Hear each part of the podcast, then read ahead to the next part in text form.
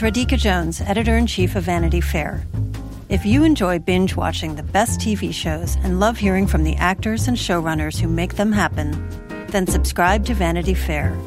Our Hollywood reporters take you behind the scenes of the year's most anticipated projects, the industry's biggest moves, and the hardest fought awards races.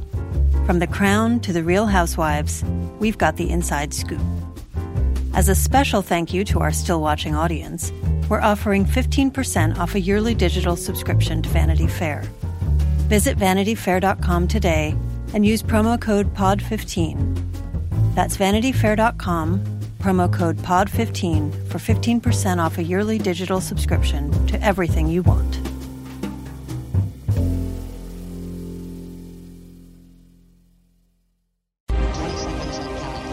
So, where do you see yourself in five years' time? What do you want to be doing? What's the plan? I just want to be happy. I want to learn everything. I'll be stinking rich. He's going to London. London. London. I'm getting out of here. The historians men like us have always been hidden away in secret. But then there's the real world. There's a million pubs and things. I love it here. I came to London and I thought, great, I can be gay. We're gonna party every night. Hello and welcome to Still Watching. I'm Vanity Fair senior writer Joanna Robinson. And I'm Vanity Fair chief critic Richard Lawson. Right now, Richard and I, uh, along with our colleague Anthony Breznican, are in the middle of a deep dive of WandaVision, but we are pressing pause on WandaVision uh, really quickly. Richard and I are doing this one-off special episode to talk about the um, HBO miniseries. Um, I suppose it's probably BBC miniseries on HBO called "It's a Sin" from Russell Davies. This is a five-part uh, show that dropped in the UK um, a little earlier this year and is dropping all at once on HBO Max uh, for your binging uh, pleasure this weekend. Um, Richard, do you want to tell the folks give a give a tidy little summary of what It's a Sin is?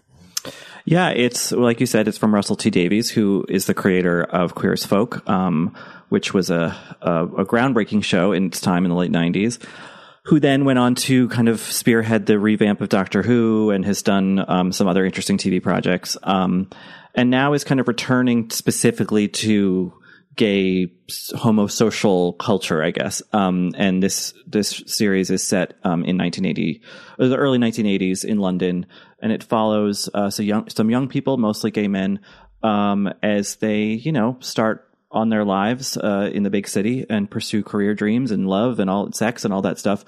But of course, uh, during that time was when the AIDS crisis was running, uh, really, really ramping up uh, in the gay community. So it's a um, it's a piece of history, uh, gay history, I guess, um, epidemiological history, um, but also a kind of interpersonal drama.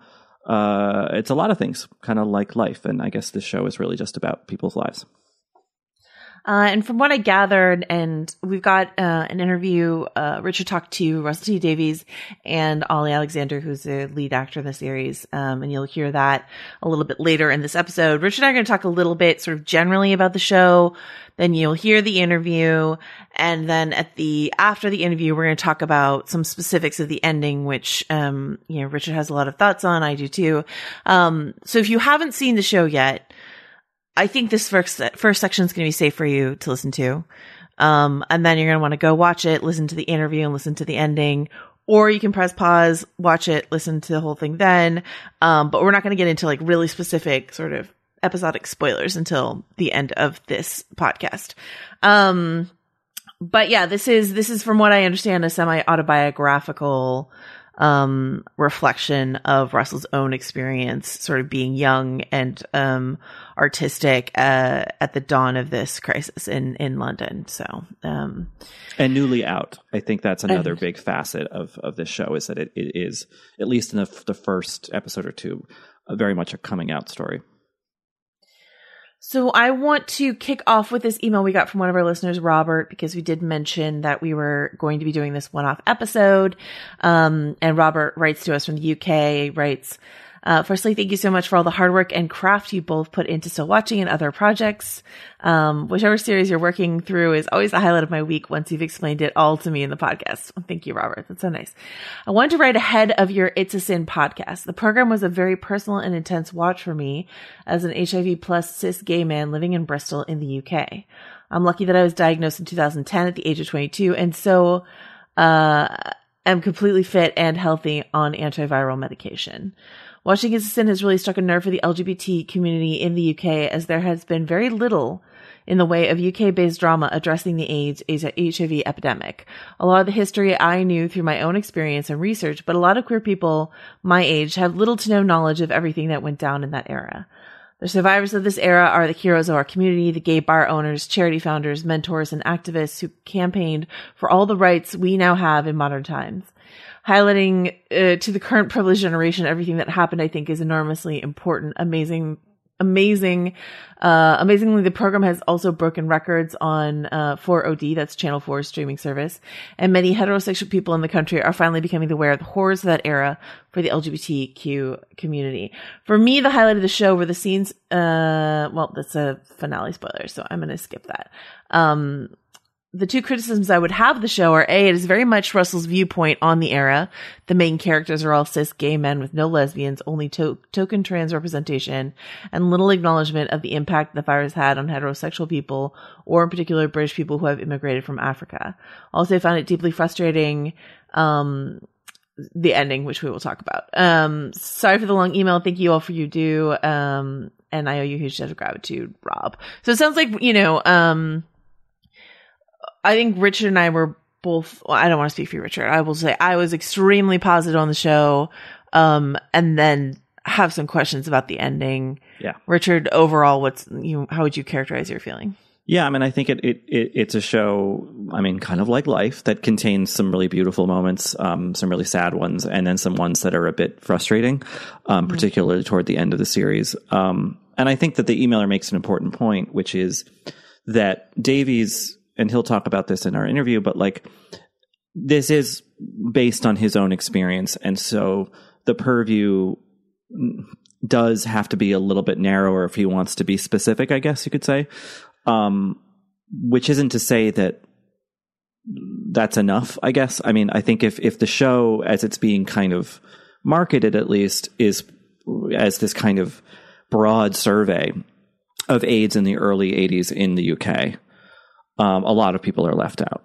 And, mm-hmm. um, yeah. you know, and, and that has been the case for so much uh, fiction, uh, be it plays or books or films or miniseries about AIDS. Um, you know, gay white men have been the authors of a vast majority of those uh, uh, works, at least the ones that have gotten, you know, sort of prominent attention or productions.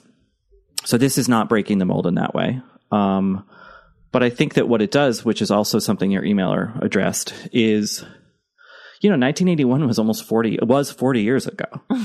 and mm-hmm. uh, that's that's two roughly generations of people, you know. Yeah. And I think especially nowadays with um well, I mean, to be blunt, I guess like um, a lot of condom free pornography, uh, gay pornography, um, the advent of drugs like PrEP, um, uh, have really taken the sort of safe sex conversation within the gay community to a different place. I'm not saying that people aren't cognizant of or careful, but um, HIV and AIDS specifically are not, uh, I guess, held in the same, at least from my perspective, held in the same sort of like central p- place of importance. Um, in, in gay culture, which is a good thing. And I think that Davies would agree with that. And that's why he made Queer as Folk in 1998 because he wanted to, and which never mentions HIV at all. Um, oh, it, I never realized that. Yeah. This, and he talks about that in our interview, but like mm-hmm. the, this community does not need to be defined as, as amorphous a community as it is to begin with, does not need to be defined by a disease. But I think something not only sort of in terms of tradition and history and lore is lost if um, AIDS is kind of um, fades in, in, in cultural memory, but actually there is a public health uh, mm. or personal health concern to that as well. Um, yeah. So it's a really tricky thing to do. This is obviously a really fraught topic for lots of people of varying ages and experiences. Um, but I think for the most part, at least, especially in those early episodes, I think this show um, gets at something really true and important. The thing that um, you know, y- you and I talked about off air liking so much, um, and I think the thing that a lot of people have exclaimed about uh, the series is the way in which it balances the very real, the feelings you would expect to feel from um, a, a, drama centered on the um, AIDS HIV crisis with joy and celebration for what this time was like uh, for the gay community on, on the positive side. Um, in in the UK uh, specifically, just sort of like you know the dance scene, the club scene, the like uh, you know just just at a tipping point in culture. You know, I, I actually I shouldn't talk speak to this because I'm not a scholar of when sort of coming out of the closet um, or when the closet opened up in the UK, but it feels that there is a liberation feeling um, to the beginning, especially of this series of like to be gay and in London was something that uh, you could be and not not not like that it was without um its societal like dangers or whatever but it was just we were on this on the verge of something or pushing the boundary of something. Um was that your sense as well richard? Yeah absolutely. Um so there was a thing in the UK uh, or in, in Wales and England called the Sexual Offences Act of 1967, which legalized um, gay sex essentially, but everyone it had to be consensual, of course, but also uh, and in private, but also they had to be tw- the the people engaged both had to be over 21 or over, right, right, which uh, caused some really uh, some real complications culturally. And um, that law eventually went away. Sorry, I don't have the actual dates in front of me, but but the 67 law with it even though it had its limits was still pretty profound. Um, you know, it was 2 years before Stonewall and then this is 12 years later, you know, 12 years after Stonewall. So there was a sense, you know, there's a great documentary called Gay Sex in the 70s, which is mostly about New York, but it's about that kind of era and and and you know concomitant with disco and and and and that kind of liberation, the sexual liberation, all this stuff, um, women's lib stuff, you know, was obviously a, a, component of that. Mm-hmm. Um, yeah, it's a, it's, and, and I think that's what's so arresting about the beginning of this series is, is that you, these kids are like just tearing into their new lives. Like they're just, you know, in different ways, but they're so mm-hmm. excited and, yeah. and then to have this thing kind of stop them in their tracks, um, so abruptly and horribly, um, you know that is lived reality for a lot of people still alive and, and a lot of people who aren't it's so it's um I don't know, interesting is the wrong word, but you know, I so I grew up in the in the 80s and 90s and um in the San Francisco Bay Area. I did a lot of um you know, throughout my teenage years, I did a lot of um work that that um, involved delivering meals to HIV AIDS uh, patients. I like so I sat with them a lot. I heard a lot of their stories. I growing up around here, you know, there was a lot of culture, a lot of um, film and television that that felt like it it covered the HIV AIDS crisis, and it just never occurred to me until we got that email from someone uh, from Robert that all of that was such a profoundly American point of view that I that I did not grow up with a lot of global awareness of AIDS that it was just very narrowly American. Um you know, did you have a broader experience than that, Richard, or does this feel like um, you know, pushing something open for you? Yeah, I mean it it does. I mean I, I, I you know, so much of AIDS narratives in the U.S. are about New York City and San Francisco, and yeah, um, you know, in my own experience, my my my mother's brother, my uncle uh, Bob, he he died of AIDS in 1985. Uh, as did his partner and many of their friends. And, you know, he lived, had a house on Fire Island in, in, in New York and, and a, and a home in Manhattan. And, you know, and so for in my mind, you know, and then sort of aided by a lot of plays that were written in the 80s and 90s, uh, Angels in America being the most famous example, it all seemed like to be a very American story. And it was a very, very bad uh, uh, pandemic in, in America. Um, and it wasn't until uh, somewhat recently, a few years ago, there was a movie called Beats Per Minute, uh, BPM, a, a Mm-hmm. French movie by a director named Robin Campillo that everyone should seek out. It's a really wonderful companion piece to this show uh, about AIDS activists in Paris in the early 90s. So it's about a decade um, later. Um, and that really opened my eyes. I mean, we are still talking about cis men and mostly white men, and, and, and so there is still there are still absolute limits. Uh, to say nothing of the AIDS epidemic in in sub-Saharan Africa.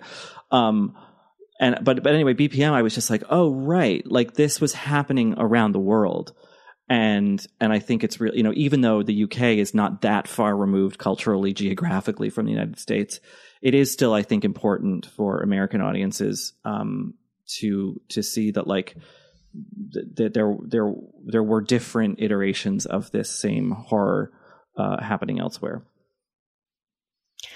Yeah, and different different governmental responses Yeah. like there's plenty Yeah. that we can recognize in uh, you know the American government's failures and the British government's failures but they're different flavors and and it's very educational um you know to say the least to watch It's a Sin to see sort of what uniquely they were dealing with here um yeah and and that also that idea of generational education did you wind up um seeing the inheritance the matthew lopez I did. two-part play Yeah. Yeah. okay Mhm. um i'm pro- we've probably talked about it before you and i but like um one of the um one of the big themes of that play is about generational education within the gay community about sort of this idea of the the young men now not not really fully being able to grok sort of what happened to the men who came from and once again it's very very men male Mhm. focus very Mhm. white male focus but like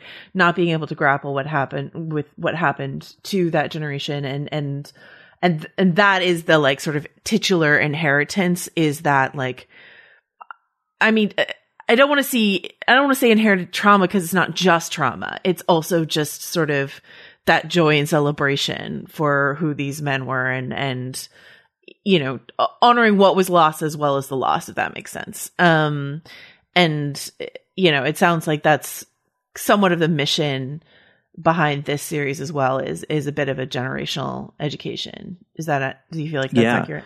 Absolutely, and I think I think that that generational education um, you see in the the recent uh, Netflix uh, reboot, not reboot, but continuation of Tales of the City, the Armistead Mhm, Maupin. Uh, well, it was short short stories, and then I think it was short stories, and then uh, a, a series, you know, ages ago with young Laura Linney it was a co- oh, column and then a series column. of That's right. novels. Yeah, novels. Yeah. Um, where the you know, and that actually is a, is bit, is more inclusive in terms of racially and and and in terms of the gender spectrum and Mm-hmm. um. But there is a, there is some really one vital scene in particular where there is this dinner party clash between uh, an older generation of gay men who had lived through AIDS and a younger one, and and and they both make some points I think ultimately you're kind of supposed to see the younger person's perspective a little bit more clear because they're saying you know they're being more intersectional about you know what gay rights means and all this stuff Mhm. but but I think that you know RuPaul says as gay people we get to choose our families and and and and, and gay community is is, is found. It, it is it's not it's not um, instilled in you from birth. It's not biological family or or adopted family. It, it is a kind of oftentimes something that you kind of build as a as a grown up um, or a young adult. And in order to build that community the most healthily there has to be an understanding uh, generationally. And so much about gay life is um, passed down you know Mhm. whether that's you know sound advice about where to not w- w- walk if you don't want a certain experience in Provincetown or or something deeper and, and and more serious and I think that there's a great scene in the first uh, episode of It's a Sin Mhm. uh, where um, oh, what's his name Colin right um, our our little Welsh friend um, Mhm. uh, a coworker catches him sort of being harassed by the the, the guy who runs this tailor shop on, on Savile Row. Uh, and this guy, the, the the older coworker is played by Neil Patrick Harris, and he and he takes him for a beer at a pub, and basically just pretty much comes out and just says, "So you're gay? Would you like a boyfriend?" You know, all this kind of stuff, um, welcoming him into the yeah. the quote unquote family. And that scene is just so powerful because so many gay people, queer people have had that experience themselves. And in order, I think, to fully have that experience now, not post AIDS by any means, but now with the knowledge of AIDS, um, that that that ne- it needs to be it needs to be known, and it doesn't have to define anything, but um, it's certainly a component of it. So we should talk about the found family at the center of this um, of this show. Uh, the the lead is uh, Ritchie Tozer, played by Olly Alexander. I know Olly from um, God Help the Girl, the Belle and Sebastian musical he did a couple years ago. But this is like a this is just a huge performance from and for him. You know, a huge role yeah. for him, and he just eats it up. It's incredible. Um, Roscoe Babatunde, played by Omari Douglas, uh, Colin Morris Jones, the Affirmation Welshman, played by Callum Scott Howells, Jill Baxter, played by Lydia West, and Ash Mukherjee, played by Nathaniel Curtis.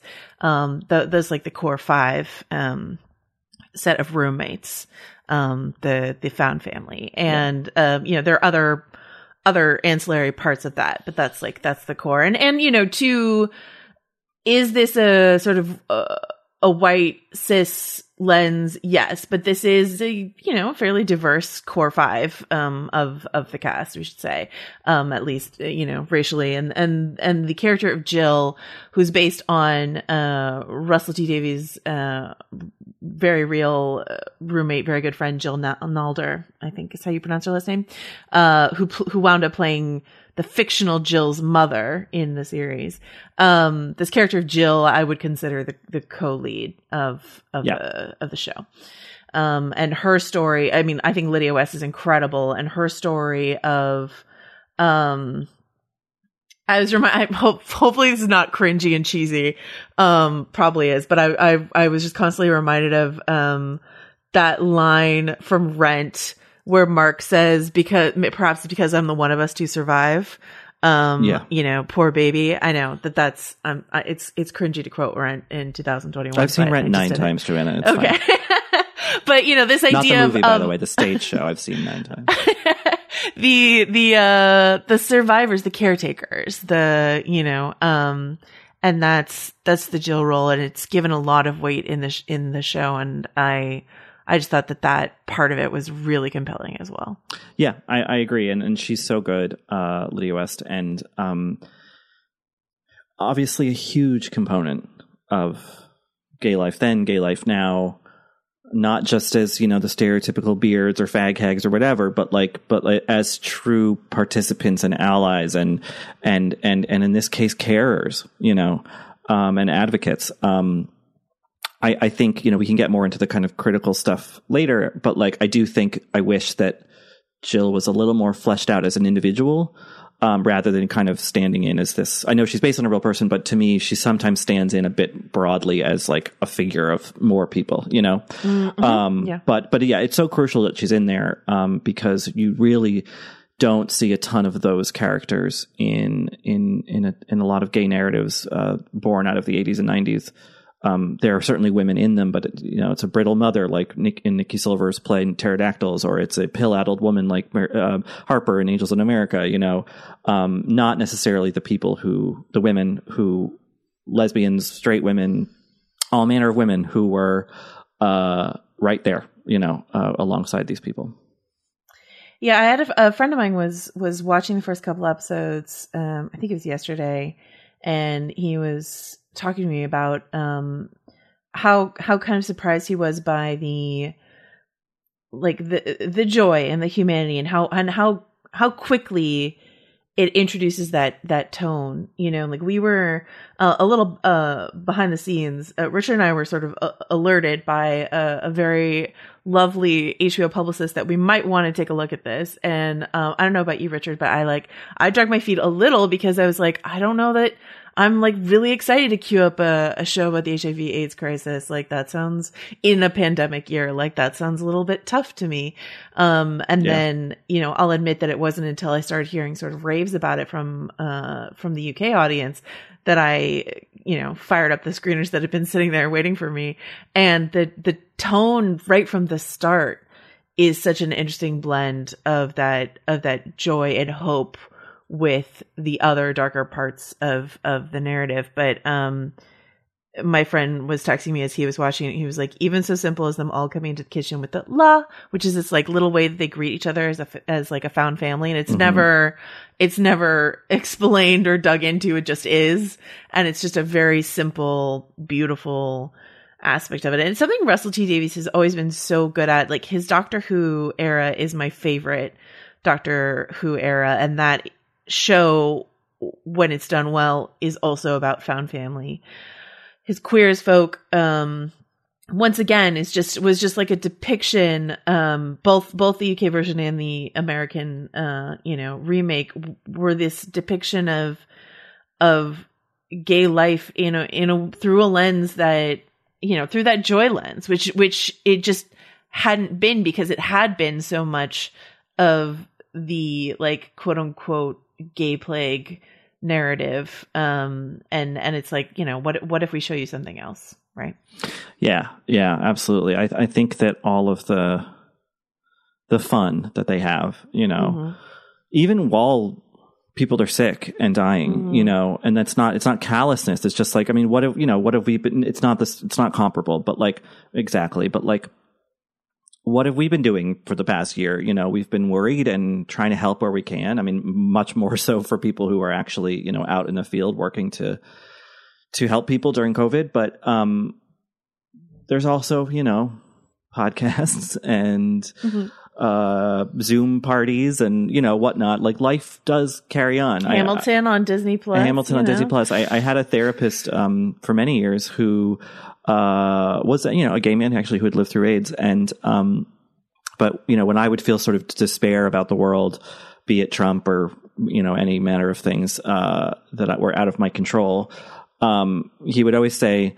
Uh, you know, during the siege of Leningrad in World War II, which was a horrible, horrible time for those uh-huh. people, he was like, people still took piano lessons you know, and, and, and I love that. And I think that we see people taking the metaphorical piano, piano lessons in this show, which um, yeah. I think is really a, a, nice way not to not necessarily it doesn't have to exist as a counterbalance to the tragedy because they're so interlinked, but yeah. just like is like it's just it, that's more the fullness of of life. Like and and I think that the show gets that really well, and and you know that's helped immensely by these actors who are all great. All right. Is there anything else you want to say before we get to your conversation with Russell and Olly? No. Let's let's uh, let's hear it from from the source. All right, let's do it. I'm Claire Fallon. And I'm Emma Gray. We're culture writers, podcasters, and hosts of the show Love to See It. Every week, we give an unapologetically feminist dissection of reality dating shows, rom coms, and other romance narratives.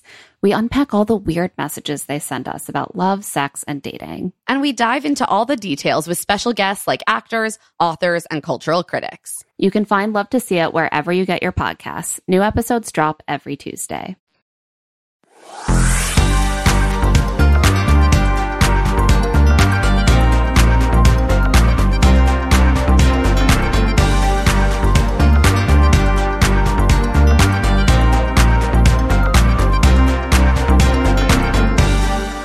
Well, I'm so pleased and frankly honored uh, now to be on the line with the creator of It's a Sin, Russell T Davies, and the star, one of the stars of Olly Alexander. Thank you both so much for uh, talking with us. Hi, thank, thank you for having you. me. Hi. it's it's such a, a dense and uh, immersive piece. I think it'll be hard to really get into a ton of detail in a in just a short conversation, but as kind of an overview, Russell, I'm curious if you could tell us a little bit about the origin of the show. Um, you know, yeah. how it arrived to you at this moment in your career, at this moment in time. Um, because you know you've done sort of you've done shows in the queer world before, obviously, but this is a kind of different story within that realm. So I'm just curious, like, how this struck you. Sure. Yes, I'm very worried by any podcast that begins by describing it as dense. Be kind. it's a lot better than dense. That's a terrible word. Anyway, but yes, it's the story of. dense. Thank you. It's a story of five people who leave home. It's, it's 1981. A bunch of five 18 year olds leave home like you do to go to university or to get a job. They end up living in a flat together in London at the beginning of the 80s. And they share a flat. Four of the boys are gay and one girl. And it's the decade in which you come out, you come of age. The music's brilliant. You fall in love, you fall out of love. Uh, you're not just coming of age, they are coming out as well. But of course, starting in 91, 1981, it's that decade where at the edge of the horizon, like a cloud on the distance, we're getting closer and closer and closer. There's a word, there's a virus. It becomes HIV, which becomes AIDS, which creeps into their lives. It starts surrounding them until it gets right into the heart of their lives. And it's it's five episodes set over set over 10 years. It covers the whole decade. It goes from 1981 to 1991. So you really live with these people. You really feel their lives and their losses. And um, I wanted to create a gang of mates who who you miss afterwards, because I think that's my fundamental experience of the AIDS crisis is, losing people I loved and missing them. So I wanted to do that. I wanted to actually create people you love and miss. And you're right. It's taken me a long time to turn around like a great big ocean tanker and, and, and face this thing. I've been writing gay stuff for a million years. I mean, it's 22 years since I invented Queer as Folk, uh, which kind of went around the world. And Queer as Folk in itself, the, the original British Queer as Folk, is a very, um, very much a response to AIDS in that it doesn't mention it at all because it was 1998 and I was absolutely determined that gay life would not be defined by a disease, by a virus, as it was in every straight drama and every straight fiction and every piece of journalism and every appearance in the media. So that was a massive, bold reaction to it that I stand by to this day. I was absolutely right to do it. But you know, maybe maybe it, I, it's hard to analyze yourself, isn't it? Because um, maybe it took me this long to turn around to look at it. You know, your life gets interrupted. I, I suddenly ended up doing Doctor Who, and that took away ten years of my life. We'd be having this conversation ten years earlier if it wasn't for that. But nonetheless, I'm kind of in, in many ways the, the AIDS crisis, which in some ways is ongoing. It's it's almost wrong to talk about it in the past tense, but but for the sake of this argument, the AIDS crisis is the biggest thing to happen as a gay man in my lifetime, and so maybe I'm glad I waited this one. Maybe now I've got I've written a lot. Maybe I've got the skills. I hope I've got the tricks. I've got the insight or some insight into writing about it at last, and I'm I'm glad that I have because I mean we're we're we're having this conversation just nine ten days after its launch in Britain, and it's huge. We thought, I even I, I love the show, and I kind of thought, well, it's a drama about AIDS. We're going to be tucked away in a corner and given a nice ribbon and dusted off at gay retrospectives for the next twenty years. But um, and a polite applause, well done, well done. And it's turned into this. It's actually turned into a phenomenon. It's it's taking us. We're breathless and amazed by so many people watching it, record viewing figures, and not just that. Never mind the viewing figures. It's the conversations and the the memories it's woken up, the memories of those people we've lost, everything I was talking about that I was hoping for, remembering people we missed. Much to my surprise, you plan these things, they never happen. It's actually happened on this. And it's a very strange and humbling and beautiful week for us all. Yeah, I mean, I'm so pleased to hear that it's been re- received so well. Um, because, like you said, you know, maybe just 10 years ago or something, it wouldn't have gotten the same kind of reception. It does feel like that's something has shifted uh, or progressed even. Um, you know, Queer as Folk was a big show when I was in, in high school in America.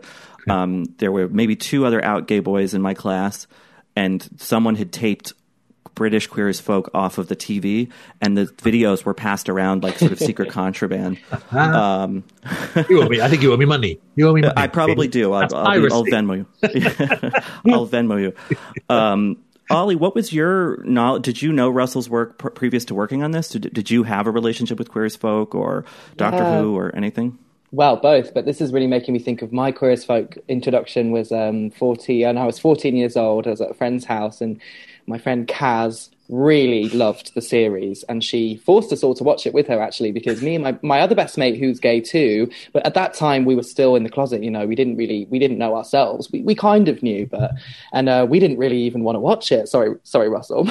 Because okay. we, we were so scandalized and then um and then it was a little bit similar to what, what, what you were saying which had like it was uh you know kind of naughty it was it was it was a sort of secret that we we we we had from uh, with each other, you know, and we didn't even discuss it. But and I um yeah, so I, I honestly meeting Russell all those years, all these years later was um it was really a moment. It was it was a moment for me, Russell. Oh mate, thank you.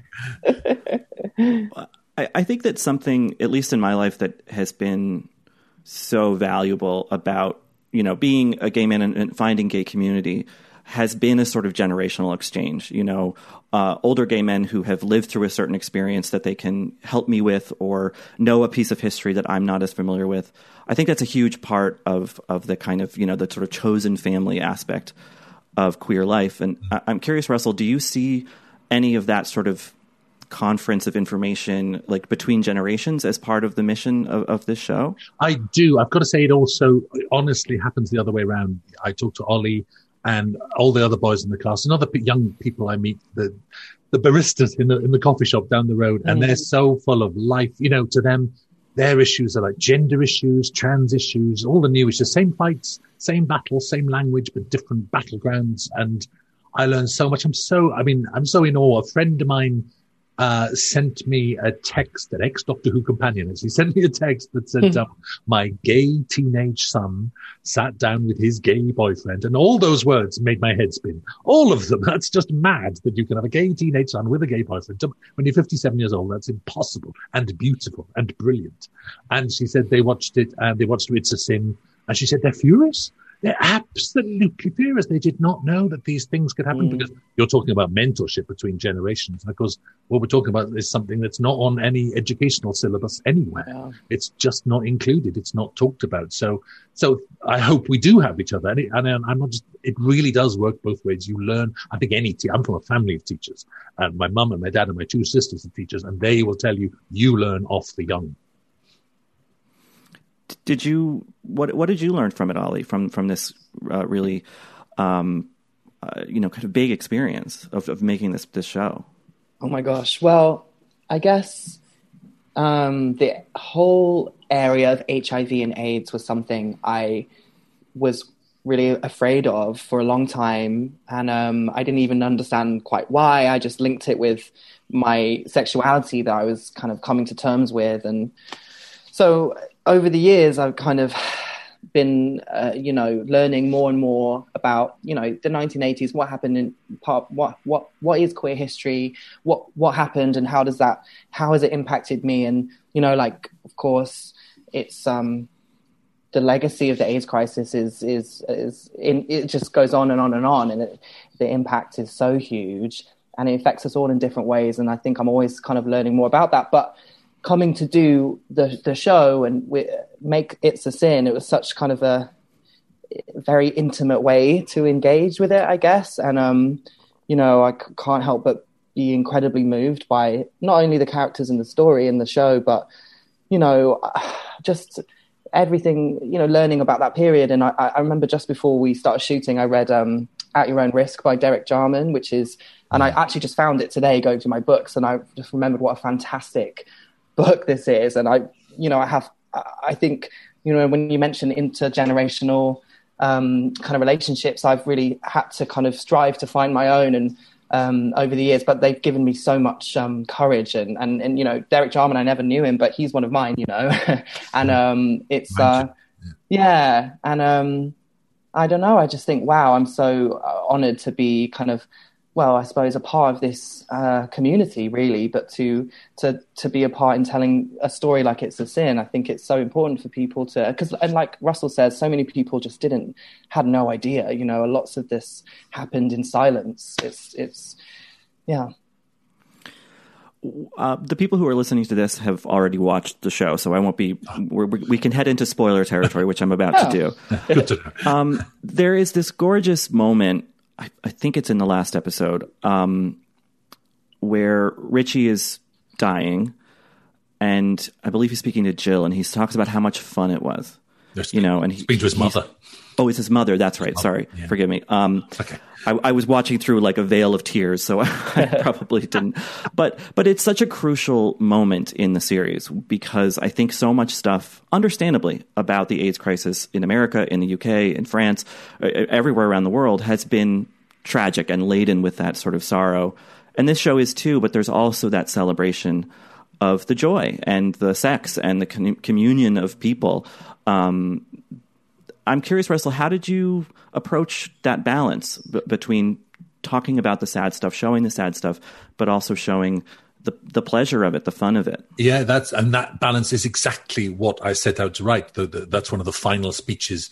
That last episode is kind of full of stuff that I've always wanted to write. You know, I've probably built up for decades to writing this, and and also watching on all the other great pieces of work and even the minor pieces of work. There's a lot of AIDS dramas, a lot of AIDS fiction out there. As a gay man, I'm just drawn to it like a moth to a flame. It's even if it's a subplot, I've probably seen it all and loved it. You know, such brilliant pieces of work out there and uh, but that also allowed me the freedom to sort of say what's not being said, what's my experience, doesn't or my insight into this. I'm, you know, that's what I'm here to do is to have insight. What's missing, uh, you know, in order to complete the tapestry, which will never be completed, but um, to, to contribute my stitches to it. But um, and I thought that that that that celebration of the lives that were the deaths could be so terrible. It's a cruel illness. It's cruel. It takes so many shapes and forms. And if you add to the fact that it was covered in shame and stigma and silence, what a, a terrible way to end. And that I think sort of set the tone of the deaths and set the tone of the memories of the people we've lost. They were remembered in silence, and um, and I wanted to shine light on that. I wanted to open a lid and open the door and sort of say, look, this these boys that we lost, these men of all ages, um, they had wonderful lives. It, it doesn't matter whether they were chorus boys or whether they went to discos or whether they stayed at home and read a book, even if they just were had a nice pizza on a Friday night with their friends, even if they were just good friends or good to their mother or good to their pets. It's like the essential goodness of people tends to get forgotten when, when the death is disastrous. And so, um, yeah, I wanted to wake that up and not just, not just as a pretty picture, not just being good to your mother, but, uh, but actually their sex life, to celebrate the sex that they had, the fun that they had, the joy of sex. A friend of mine who was a, who was actually an HIV activist uh, and, and, and chained himself to railings back in the day, watched the show and actually described it as sex positive, which is not a phrase I'd heard before. But um, obviously, that's I don't know if that's a phrase that is used, but I can't I kind of like it. I'm kind of it's only been a few I like days. sex positive. Yeah, I'm kind of getting used to that phrase. It's like it's sex positive, and it, it, yes, it's like yes, and it, you know, in a funny way, it's not letting the virus win. It's not Mm. letting the virus say, yeah, that sex was wrong and bad and it infected you. It's the opposite. It's sort of saying, yes, the sex was great. To have sex is great and with love and with affection and with joy. That's a really good thing. It is sex positive. Yeah. It is, and I, I, you know, I think it's in really interesting conversation in that way. With uh, I don't know if you've seen the, the Robin Campillo film BPM Beats Per Minute. Oh. Um, Amazing. Yeah, Yeah. you know, where I think that also shows the sex as this kind of transgressive, um, almost act of protest in a way that I think is so. Oh, that astonishing hospital scene. Yeah. Hospital scene. Yeah. That, that is Yeah. just, I mean, it's, it's, it's funny because actually I think it's a sin. Honestly, it is, it's a sin is reacting to all these pieces of work and activism is so powerfully portrayed in BPM. It kind of allowed me to go light on the activism. We have one riot that actually isn't about the ride. It's about Ritchie's realization that he's HIV positive. Um, and it actually kind of, these things free me up to sort of say, actually, BPM does that. If you want to see the activists, go over there, come over here for ordinary lives being lived. So great film. Great film. Yeah, yeah, and uh, you know, I think that this show too it shows all these different facets, and and and yet there is this this you know this kind of locus point of this apartment, this group of friends. You know, Olly, in the show, you genuinely all do seem to be having fun together, to be grieving together, to to really be living this um, as, as a unit. Uh, is that hard to synthesize with you know actors you might not know and are meeting on set? Like, h- how did you guys work together? Well, Russell knows this. We all fell in love with each other as a cast instantly, um, and we had a um, we did have a, a, a rehearsal week. So, but we all met at the read through, and I think I don't know, mate. Honestly, the casting got to give it to Andy Pryor, casting director, and Russell, and all the people at the top. They put together a good group. But we, um, I guess, as actors, we definitely were very connected to the story. I think we all just felt very emotionally invested from the get go. I don't know whether that was because lots of us are gay, and we it probably is, and um, you know, we all were aware. I, I think, and it's lucky really that we did just click straight away, and um, because we really relied on each other throughout the whole shoot, and it was, um, you know, a joy, just a joy to be to work with these people, and I think, you, I don't know, I think it's just you see it, you see how brilliant the, they all are, um, and um, I miss it. I miss that that that that group. Yeah.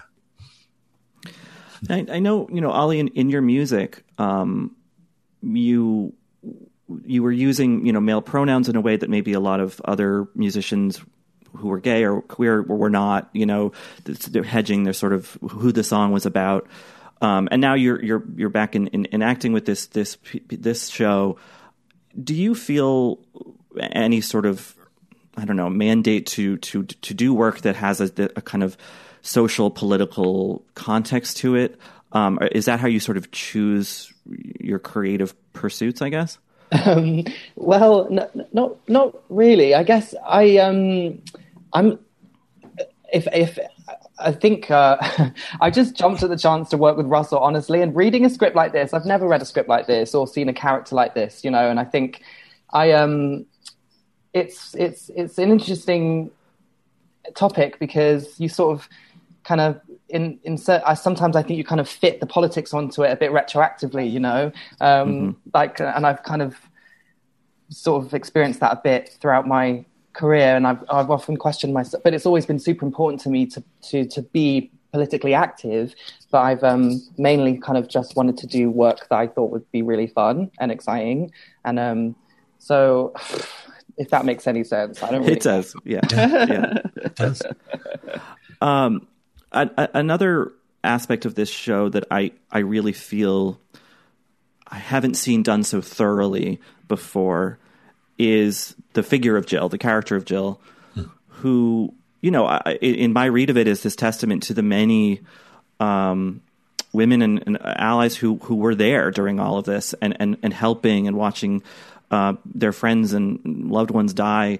Uh, Russell, was was Jill part of the equation in your head from from the onset? Oh, absolutely. If you watch the show at the end, she's the voice, she's the heart, yeah. she's the moral conscience of the piece, and is a lot more interesting than the words moral conscience sound as well. It's she's based on my friend Jill. Uh, I couldn't even change her name, Richard. Mm. I couldn't. I couldn't. I sat here typing, thinking Alison, Sarah. No, she's Jill. I couldn't change it.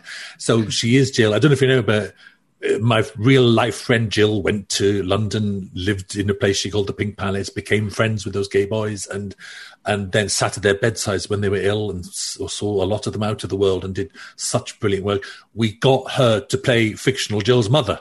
So Jill plays Jill's mother on screen, which is a lovely circle being oh, closed. Actually, uh, it's a great one of the great lovely opportunities in life to do that for your friend and and for her to do it for us. Um, and yes, um, it, the, of course, there they are those ranks of helpers. Um, uh, those women, who, you know, and the gay men in this are not angels. They they put upon her, they use her, they uh, trap her into secrets. She takes it, she suffers, she she rises above it. Actually, I mean, uh, you reach the final episode, and I always used to sit here at this desk writing it, thinking Jill can see the world. She can see the world. She sees the world mm. clearer than anyone else, and that's how she's able to pin down the, the the shame and the problems and the and and and not the villains that's the wrong word but those who could be better those who should be acting better.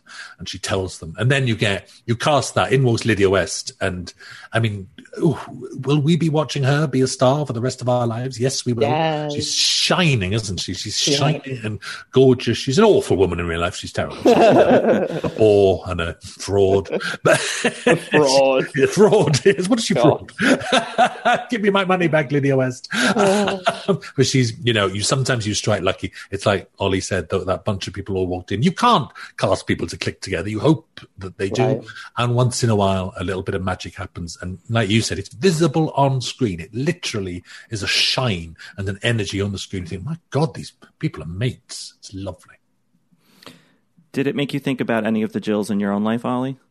Or if you if you have them? Yeah, I mean, I um, I I think Jill, I mean, I feel so connected to this, honestly, to Jill and to Lydia, who played Jill, and um, it's it's, and I think just her character and the way she she really represents a lot of um, really caring people that I guess I've come into contact. I think in my life, I kind of see a bit of that rep- kind of reflected in her, and um, I'm I'm so happy with the response with people watch the show because Jill is so loved, and, and everybody really, you know, that's that's really what everybody kind of says to me is how much they love Jill, and, and I, I really feel like because the boys do use her a bit, and Ritchie, I was always annoyed at Ritchie for kind of taking advantage of Jill, even though she's really the, the, the love of his life, but he can't really ever quite see it.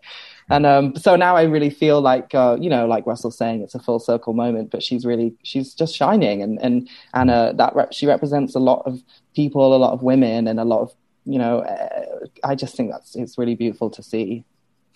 Yeah. Um, you know, and she and, and Lydia has this intense scene with Keeley Hawes uh, at the end of the series. Yeah. Um, and you had mentioned the word shame, Russell, and and I'm curious for both of you, if if either of you want to answer, like, where do you see shame operating in this in this story in this world? Because I think um, it's a tricky concept in that, like, it you don't you know you're not showing that these people are living these sort of self-loathing, miserable lives, but of course there is that stigma or whatever you know whatever you want to call it, kind of surrounding them at, um, in their lives. Um, so I'm just curious, like, h- how did how did shame come into play uh, in the creation of the show? Oh well, it's the spine of the whole thing, and at the end, the the moral center uh, delivers a speech on shame. It's not even subtle. She's not even using analogies or metaphors. It's like she literally says, shame is this and it has done that.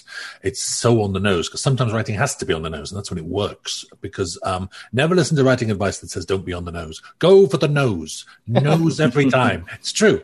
And, um, it, because I mean, it's a drama very much shaped by a virus. Literally, the, the 10 years is, is, is the need to show the slow incremental advance of the virus, the, the many facets of the virus, the many deaths of the virus. And here, it's shame is what created many deaths. If this had been coronavirus, we could have, look, the news is full of it. We're all talking about it. Presidents and prime ministers give speeches about it or fail to give speeches about it, but nonetheless, it's on the agenda and, and we're all talking about it all day long. Imagine if that would be the HIV virus. Life would have actually been so much better and more deaths would have been prevented. That is an actual fact. But because the shame is wrapped up with the physical act, I mean, people are embarrassed talking about sex at the best of times. And then when it's gay sex, when it's physical gay sex, then strange um, standards begin to be applied, and not even strange, they're, they're, they're all too common. And so that creates a silence, which creates ignorance, which creates fear, which creates death and that's the shame. And and let me say also that gay shame existed long before this virus came along and will exist long after. It's like as long as we live in a society where to be remotely other is to be seen mm. as different and somehow wrong or lesser or just or, yes or just off the beaten path, then um you know these talk to trans people now, talk to, to anyone gender fluid, talk to anyone having a gender identity crisis now. Shame, shame, shame. But we're so quick to pile upon. I think it's very interesting. There was some some reactions to Jill. Some people react to Jill, um, the character of Jill, as though um, she's too much of a carer. She's too much of a helper. She doesn't have a life of her own. It starts to shame, heap shame on her head. It's that shame. And the real life Jill has had this all her life. People lining up, usually straight men, but a lot of women as well, lining up to tell you how to behave. This is how you must behave. You must behave in this way. And once you start to be different, then shame occurs. So shame is that it's not, it's not an accidental conversation at the end. The fire, I mean, I set out to write five hours of drama that actually all spearhead an arrow towards that conclusion, which is shame is to blame for the deaths and shame on the people inflicting that. Well, yeah, I mean it's it's really palpably felt, uh, and uh, you know it's bracing, but but also cathartic in a way. Um, I hope so. And Thank you. and I, am curious, Olly. You know, just uh, before we go, um, did you did this this show help unpack anything for you in your own kind of self identity, or, or, or did you learn anything about your own, I guess, gay life in the world? Sure. Oh my gosh, so many things. I um, one of the things you know, just hearing Russell talk about shame, you know, I and you see in the show all the characters are affected by shame. You know, it doesn't matter if they're gay or straight. It, it affects everybody, and just me personally, I know how my own shame has impacted a lot my own life in and I had very poor mental health in my teenage years and my early 20s. And I was really, you know, I had a lot of self destructive behaviors. And, um, you know, and I'm not chalking all of that down to being gay, of course not. But I'm see, but the more I kind of, well, the more years I have, but also the chance I've gotten to do something like this and to really engage with, you know, what it means to be gay and how it makes me feel now and what it would have been like in the 1980s and to go into all of that in such a way was like real, really a gift. Oh my gosh, it was just, you know so it's been like this this jigsaw puzzle kind of fitting pieces together and so i um i'm just thankful for the experience really and i'm continuing to learn more about myself and you know, every day. It never stops, Olly. It never stops. exactly. a long, it's a long road you're on, and there's a deathbed at the end of it. Um, on that cheery on. note, uh, you started uh, I with the want- word dense, love. You started. I meant in, like a good novel, like a big dense Yeah, novel. It was rich Um, with rich with things. yeah, yeah, yeah. yes, yes, exactly. That's a that's a better way. Um, well, uh, I really want to thank you both not only for talking to us today, but also for the show. It's and it's going to have a great long life where people discover it of all ages. I hope. And um, Yeah. thank you for making it. I Thank guess you. pr- Uh, pretty simply. Really appreciate that. Thank you very much. Yeah, Good talk. yeah. Thank all right, you you. too. Thanks again. Take care. Thank you. Bye bye. Thank you so much.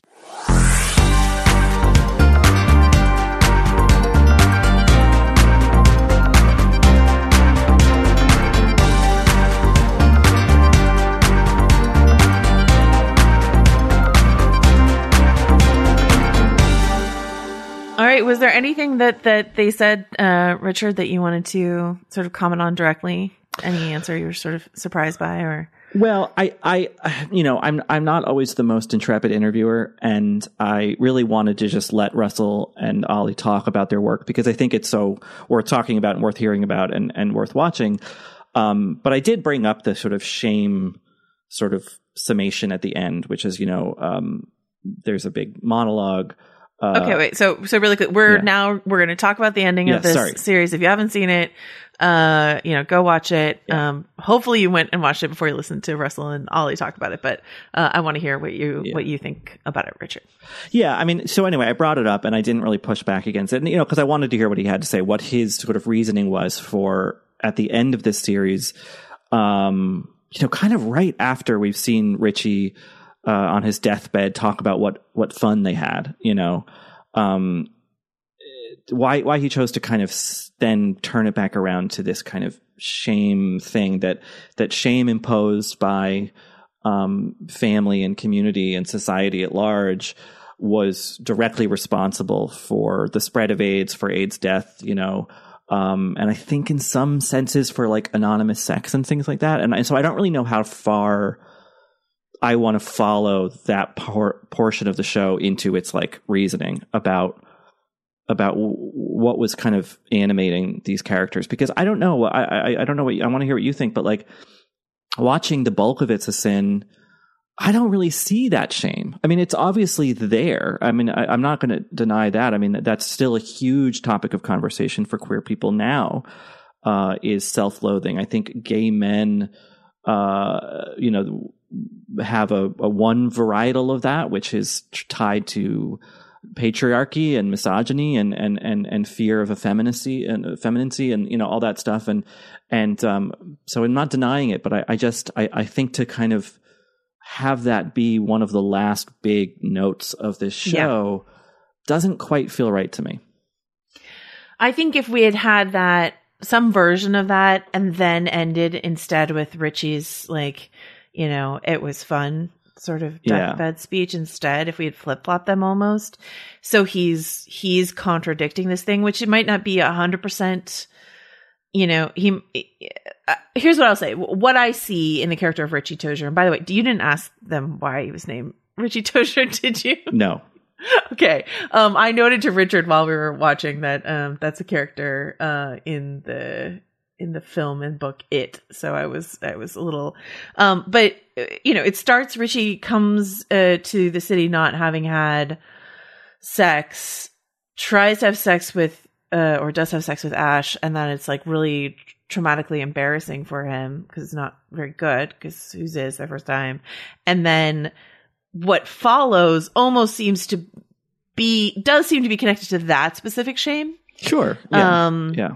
The shame of, of of the first time, and then like, oh, what a perfect fantasy reality that like Ash winds up like falling in love with and being devoted to Ritchie. Like, Mhm. of you know, um, w- wouldn't we all want that to happen? But um, the uh, so that shame, which doesn't, I didn't mentally connect to the shame of you know things he was holding from his family from his mother played by uh, the great Keeley Hawes um I didn't connect those shames but I suppose like lack of I think there's a broader commentary that you could make about um lack of sex education, any sort of shame attacked attached to sex, but specifically, you know, gay sex if it's not if it's talked about even less than than cis or straight, you know, straight sex. Um shame shame related to like ignorance. I can Mhm. kind of see that sort of coming through, but not necessarily exactly what Jill's talking about at the end there, you know?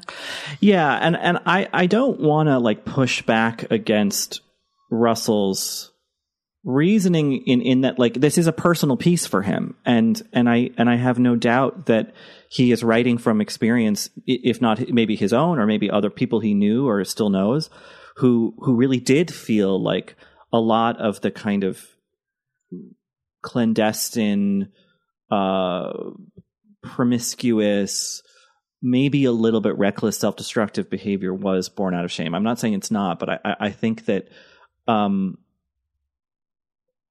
there's so much more too you know and and i Mhm. think uh what i guess what i what i really wanted was I mean, okay, I'm going to back up because I, I think that it, I think that it is interesting how it's it's this is sort of mirrored recently with um, people getting upset at gay men for going to Puerto Vallarta during quarantine and and having a, you know sex parties in New York City during quarantine and kind of carrying on. And there there was this weird echo of of a lot of rhetoric from back then. Um, Mhm. as I wasn't conscious really back then, but from what I've read and what I have Mhm. understood.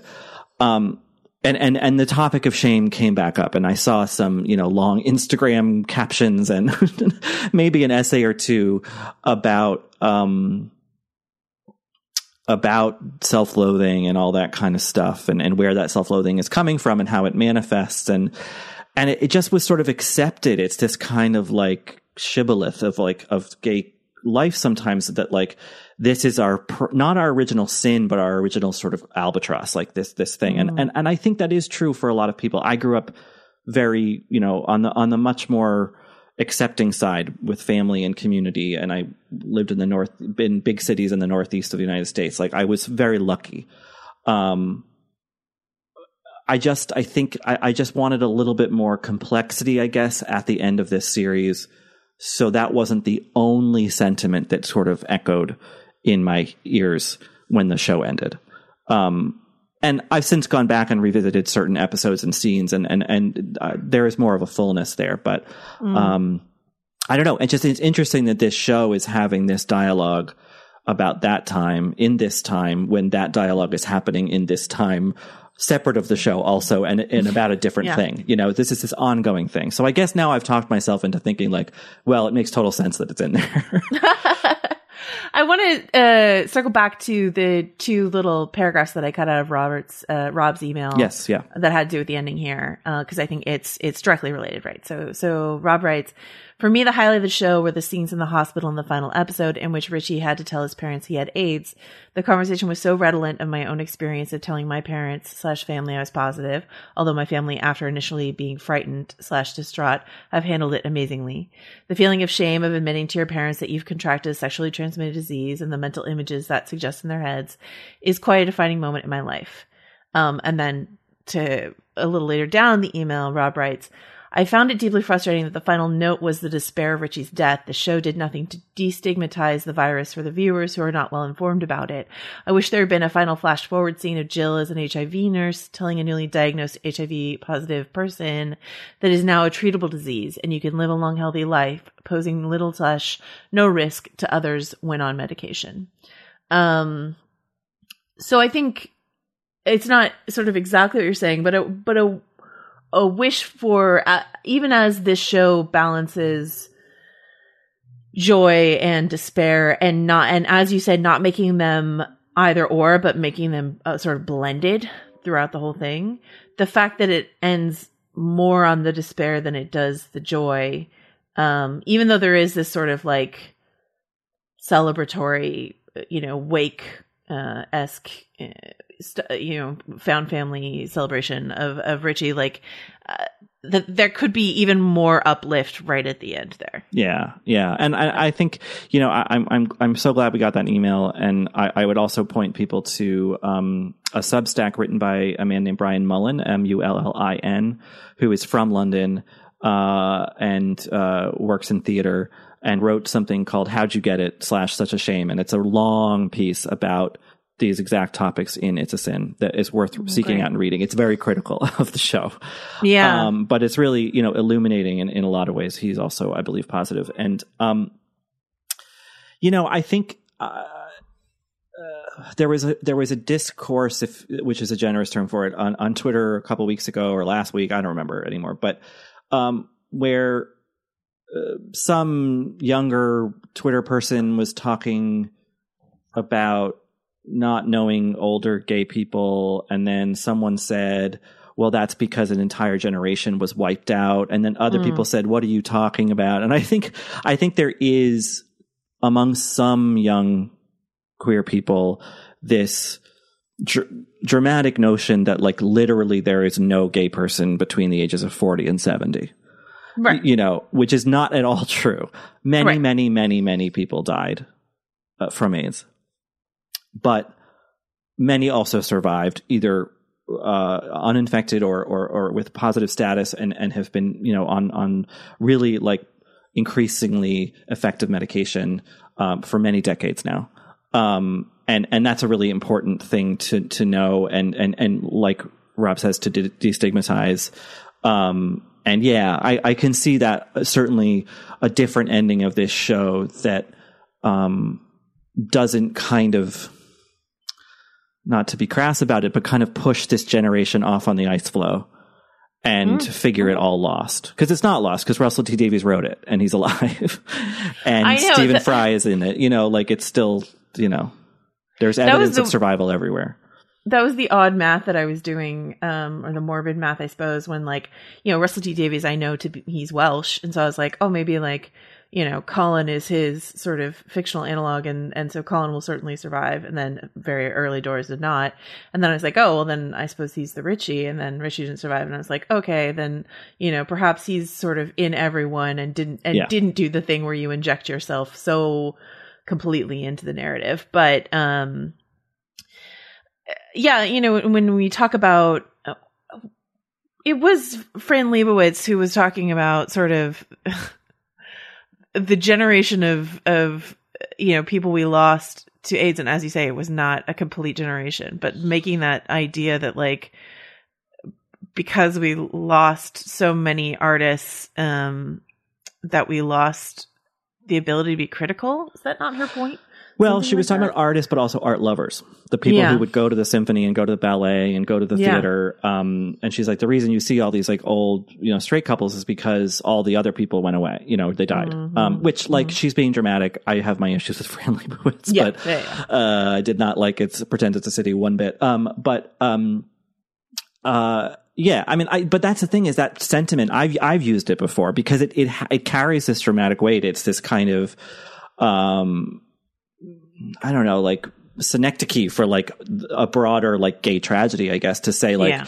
this generation was wiped out, and and it was certainly really, really, really, really harmed and and and done a dealt a severe blow, um, but uh, not not everyone, you know, like Yeah, I think part of I, I don't know if this is true, but I wonder if part of it has to do with um trying to make the lost felt by people outside the gay community. I'm thinking specifically of um not that not that it should be hard, but sometimes it can be hard to get people to care about things that doesn't that they think don't directly affect them or theirs. Um and and there's a lot of miseducation about that around the HIV uh, HIV AIDS um, epidemic, but um, I'm thinking of the documentary Howard, which I really loved about Howard Ashman, um, that uh, came out. I think it was like two years ago. That was at the festivals, and then on Disney Plus just this last year.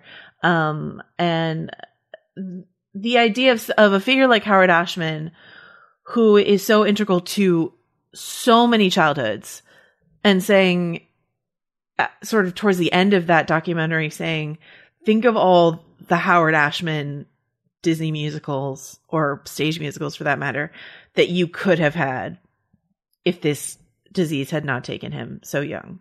Um, and, and, and it's, I don't know if it's, um, you know, monstrous to try to make people empathize that way, but it is one way to say like this does directly affect you and the things you love. The things you love were created by people who were taken by this, you know. Um, that's something I was I've been thinking about as it relates to to Howard specifically. Yeah, uh, Howard Ashman is is I feel like um, a really uh, potent example of that. Um, studying theater in college and and doing you know tangential theater stuff in New York when I first moved here. Um, another name I heard was Michael Bennett, who uh, directed yeah. the original production of A Chorus Line, and it was just a revolution of staging, and you know, and he died um, of AIDS complications um, many years ago. Um, yeah, and and I don't mean to be to harp on the show for showing death. Of course not. You know, it's just no. like I, I think that maybe it's the time we're in right now, but I just craving that little bit of like light at the end of this yeah. experience, you know? Yeah. Um, but I also, you know, on, on, on the, on the plus side, I mean, there's so much about this series that I think is really not only engaging and, and I dare say entertaining. I know that's a weird word to use about this show, but it is.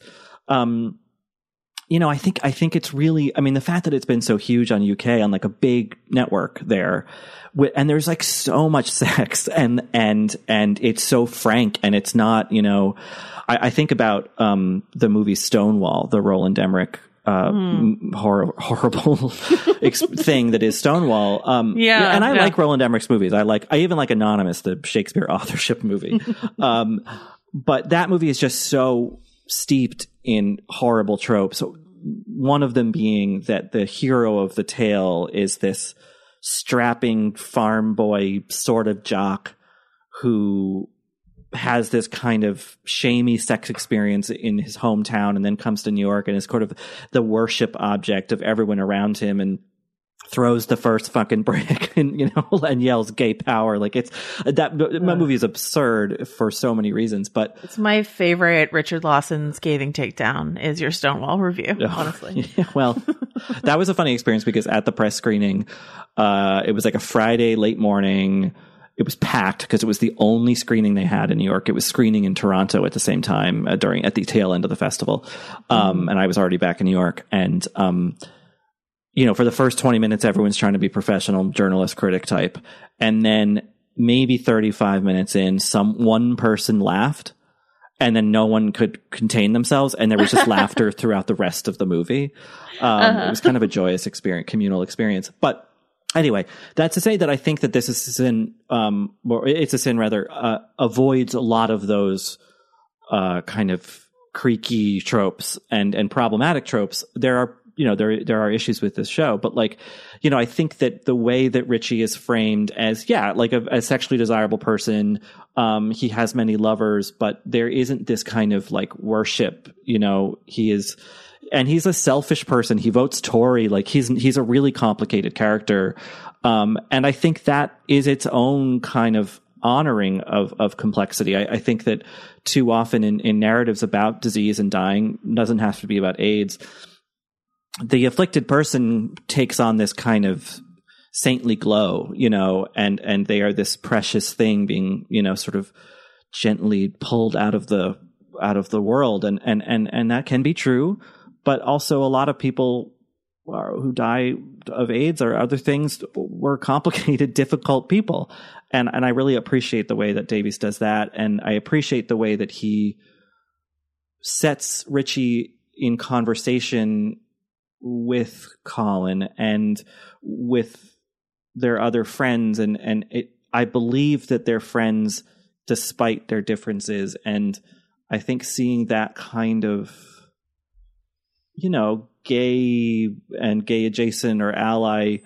camaraderie in a big glossy TV miniseries uh is pretty it it feels striking. You know, it it it, it we've there's maybe been something like it before, uh, you could argue looking or queer as folk certainly, but this has a, a sort of richer timber to it. I think. Yeah, I, I, you know, to to go back to what you were saying about like the the the show being surprisingly entertaining. You know, there's there's sex montages and there's also sort of like Ritchie doing direct address to the camera, walk and talks, you know, just giving out complete denials about the realities of the AIDS crisis. And it's, you know, it's funny in that sort of big short way in that it's also, you know, it's disturbing and funny and entertaining at the same time. And you, from my experience watching it, I was like, oh my God, am I allowed to be having this much of a good time? Uh, while watching the story where people are getting sick and dying um is that allowed and and just once again i just i don't know how to properly praise this for a truly masterful balance of tone uh in that way that makes it okay to you know enjoy the outrageousness that is you know ritchie's um sexual exploits and then like come crashing down to earth with with other things. I'm curious. Can I can I go back to that Substack you mentioned? I'm sorry that I, I have not yeah. had a chance to read it yet, but you know, is the point like, um, you can get it like Colin did, and it's like a tragedy, and you're a martyr because you just had, you know, this one ex- experience and it's so sad and he was so virginal and, and meek. Or you can get it like ritchie did and like on on on in some sense we're supposed to think that he deserved it because he was courting this kind of disaster? Like, is that a, a binary is trying to, what is, what is it, what is they trying to say? well, it's a long piece and it's, it's, it's complicated. And, and I, I think that one of the, the, th- I think that the, what, what this writer, um, Brian Mullin, uh, had, took issue with, with, with the Colin storyline was this wondering about how he, how he got it and then showing us that as a kind of reveal. Um, mm. and, and I think that what that kind of, um, I don't know how to call it, kind of pathology in a way, like this is, it's not contact tracing. You know, it, it, it doesn't, we don't really need to know where, how he got it or who he got it from. Um, in, in the, in the context of this story and the show, um, and, and, and, and, and being so reliant narratively, dramatically on that kind of reveal sort of helps bolster in some senses, uh, the, the problems surrounding an HIV diagnosis of consequence and, mm-hmm. uh, of, of this is something you get because of poor behavior. And I, and I, and what I, what I think Davies is trying to show with Colin's storyline is that like this was not just people, you know, having orgies or hook up every night or whatever. This, the, the, it, it, it could just take one time or, you know, or right. one person. Right, right. And I appreciate that, that, that, that, that, that be in there, that that's in there. But I think the sort of showing of it, uh, that's interesting. Betrays a prurience or something or a shaming to go back to that word. Yeah, as a like, but it's so interesting. I mean, as a smoking on the one gun hand, kind of thing, you know? Yeah, yeah, like a mystery to be solved. Um, and I, I, like, I'll admit I got suckered in where I'm like, when did it? Where did it? When did? Yeah, how how did it happen? Well, of course, um, I, I was too. Yeah, yeah, but I guess you know, I, I really want to read the piece, so I'm not trying to like rebut a piece that I didn't read, but um, I guess I, w- I would think that that encounter um connects more directly to that idea of shame that we were talking about, right? Because it happens when Colin's living with this family, the the young man that he has sex with is so infected with shame. It's it's it's manifests as like a rage, right? Yeah. Um because of of the of the household that he's living in, I would say like that mother is more directly connected to um uh, like a, a shame infected sex uh you know experience than than the Keeley Hawes character. Um but yeah it's interesting. I you know i do appreciate the the fact that you know as i was watching it and i had that assumption that colin being so virginal was safe that that was sort of that rug was yanked out from underneath and and like and I was forced to confront my idea of like who who is safe and who is not and how stupid of a concept that is in something like this, you know. So um yeah, and I and I think that you know like um I'm, I'm glad that we can have the kind of conversation about this that's positive and negative and complicated and and and and uncertain. You know, we don't know have all the answers, and and I think I think that when you have a, a piece like this that is addressing an a, a, a, underrepresented community, you know, vague community, nebulous community of people, um, it's always going to kind of be a little bit more intensely under the microscope. Uh, kind of an auditing for like, well, they got that wrong, and and and and I, I can get frustrated with that. I think some of that is kind of what killed that show. Looking, which I know had its problems, but I think probably would have benefited for a sort of more open dialogue rather than a sort of just like dismissal, I guess. And I'm seeing a little of the dismissal about this just kind of in my little Twitter circles or whatever. And that's fair. That's fine. I mean, this is such a charged topic that like I wouldn't begrudge anyone from just wanting to walk away from it because it it seems off in some way. Um, but you know, I would hope that whoever's listening to this, who has watched it, at least gained something of value or or maybe not even a value but like but like thought something you know whether it was negative or positive like i, I think that uh what it's a sin's kind of core strength is that it exists i guess like um right. which sounds dramatic but um yeah. Well it might also it might feel like well something i think about a lot when it comes to you know watching it's it's funny you know you and i have been doing this podcast this other podcast little gold men and we've been sort of co-workers for long enough that you know i start to view a lot of like uh, gay art gay stories like through your lens because you know it's it's my most immediate um sort of conversation that i usually have around these things. And you you helped me open my like you helped open my eyes about this idea of like can we have something other than a coming out narrative? We've had plenty of that. I'd like something, and yeah. and then what? Like, can we have something else? You know, yeah. something like that. And so, do you think that there are ways in which "It's a Sin" feels a little, even though there, you know, it's not as much a coming out narrative as as um it might otherwise be, but like, does it? Do you think it feels regressive to some people, like like beginners, uh, in a in a way that like um, and maybe that just has to do with the fact that this story hasn't existed for the UK audience, but Americans are like, we've, we've already, we already know this. I don't know. Yeah. What do you think? I mean, I think that's such a matter of perspective and, and that sure. perspective is gained from, you know, a variety of things, you know, uh, lived experience, age, whatever. Um, and yeah, I think there is a, an air of been there, seen that, done that, whatever. You know, we get it, you know. But like we said earlier, you know, this was 40 years ago and yeah. uh, and and and a lot of people don't ha- aren't steeped in that kind of education. So it so it it has that benefit to it. Um I've seen other people critical of the show say that it's kind of like aimed at a straight audience.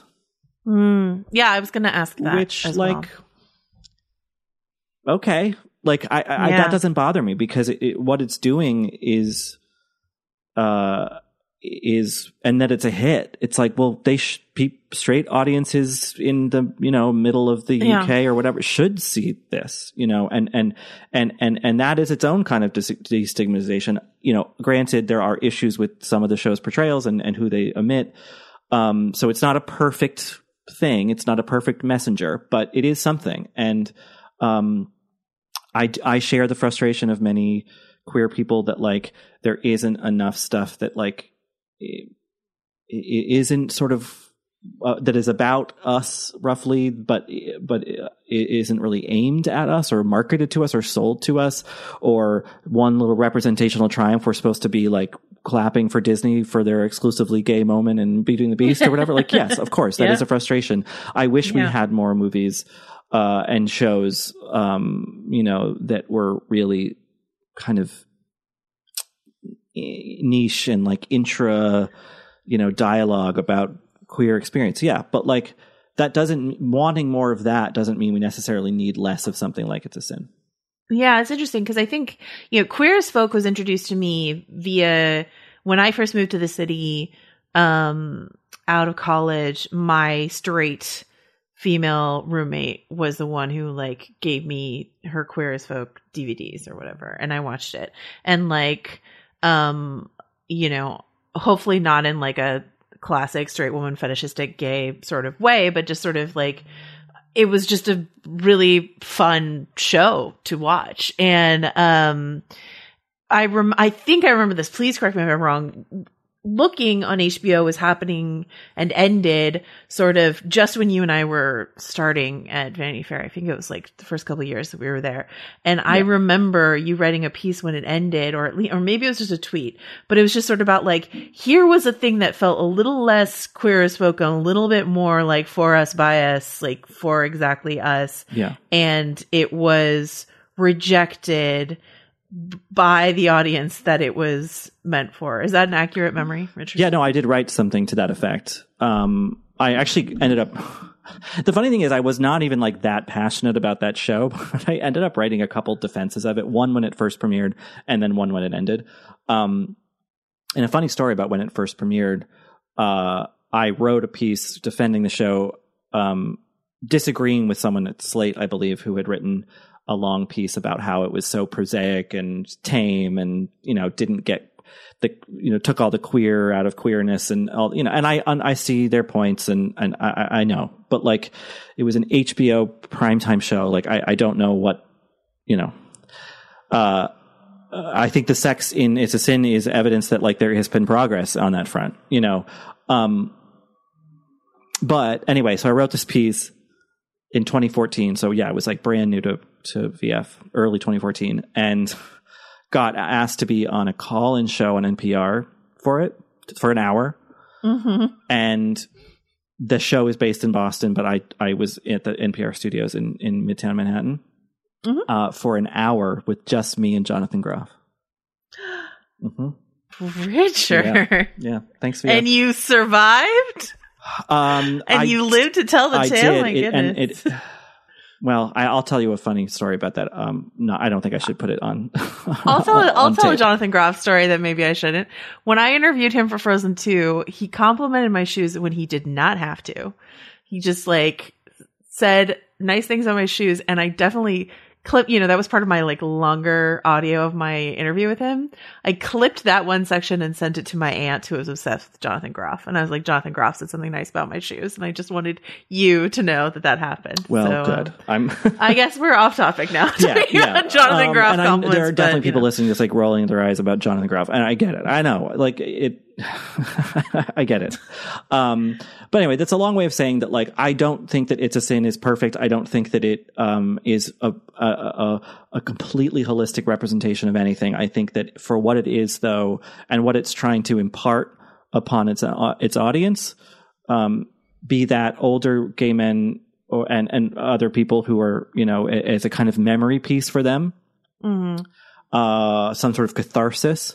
I think it it serves its purpose well in that regard. I think it hopefully serves its purpose well as a bit of advocacy advocacy for uh, audiences who wouldn't normally watch something like this, and maybe the it's not melodrama because it really did happen to people, but like the drama, the weepiness, the tearjerker stuff, like that is often a way in for people. It's a it's a route toward compassion, and I guess you could argue that people who aren't compassionate towards queer people wouldn't be watching it to begin with. I don't know that that's true. Maybe it's true for most people, but it might not be for everyone.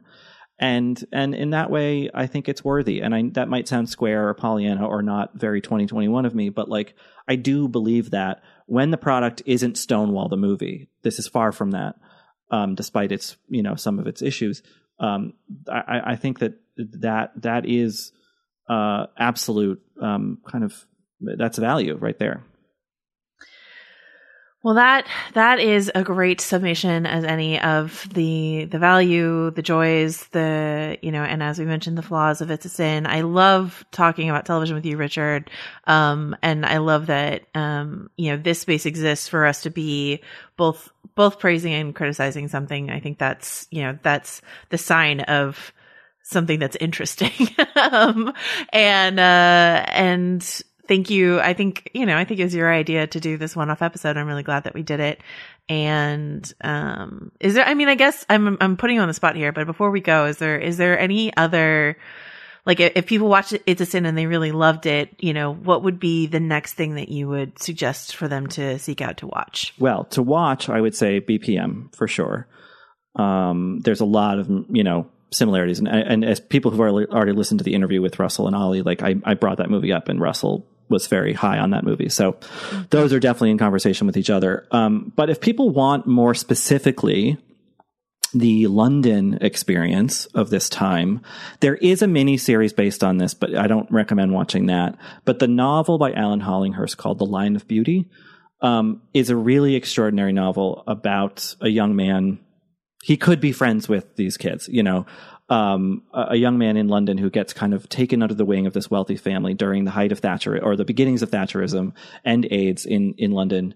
Um, and it's this kind of beautiful epic uh, about his experience over those years. Um, really worth reading. If you like it, read more Alan Hollinghurst. He's incredible um, yeah, there's a lot out there. I, I, wish that there was more from diverse voices. I mean, th- that stuff is there. It's just maybe harder to find or not as readily, um, doesn't you know, spring to mind as readily. But um, yeah, those two things I would recommend: A Line of Beauty and BPM. Excellent. All right. Um, until uh, we return, I suppose with with more uh, comic book show, which we are hoping my, you know, might be the gayest thing Marvel does yet. I don't know. We have high hopes. There's only a couple episodes yeah. left, but maybe. Uh, Richard, where can folks find you? Well, uh, I have a review of It's a Sin up on VF.com along with some other reviews. Well, I have reviews every week, um, uh, tweeting at Rilaws. Um, I'm at Jo Wrote This. I'm also on VF.com. You can find a conversation that I had with Lydia West, who plays uh, Jill up there. Um, and we will see you back for WandaVision. And then also, we don't know what we're doing next. We haven't decided. Um, so if you have any suggestions of stuff that's on the horizon, I mean, Kate Winslet's doing an outrageous accent in an HBO show, and that's kind of exciting, but it's not till April. So if you guys have any thoughts or feelings about what we should watch next, you can email us stillwatchingpod at gmail.com, and we will see you next time.